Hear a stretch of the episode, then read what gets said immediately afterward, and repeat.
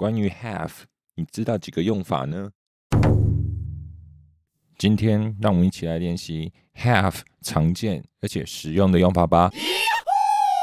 先从我们日常生活中最常见的开始吧，吃跟喝。早餐吃了吗？Did you have breakfast? Did you have breakfast? Have breakfast, have lunch, have dinner, have cup of coffee。这些用来表达吃跟喝，我们都可以用 have 来表示哦。我午餐要吃三明治。I'll have a sandwich for lunch. I'll have a sandwich for lunch. 可以喝杯水吗 ？Can I have a cup of water? Can I have a cup of water? 表达有的用法也非常常见。我有一辆车。I have a car. I have a car. 我明天有空。I have time tomorrow. 你明天有空吗 ？Do you have time tomorrow? 我明天没有空。I don't have time tomorrow. 很简单吧？你们有什么问题吗？Do you have any questions? Do you have any questions? 我明天有个会议。I have a meeting tomorrow. I have a meeting tomorrow. Have 也可以表达外表或者是内在的能力哦。他有一张大嘴巴。He has a big mouth. He has a big mouth. 她有一头长发。 She has long hair. She has long hair. 她有一副好嗓子。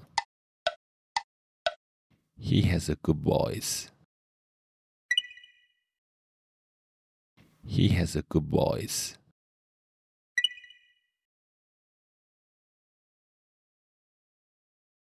我对名字记性很差。 I have a bad memory for names. I have a bad memory for names. 也很常用来表达受伤或者是病痛。他头痛。He has a headache. He has a headache. Tafasa. She has a fever. She has a fever.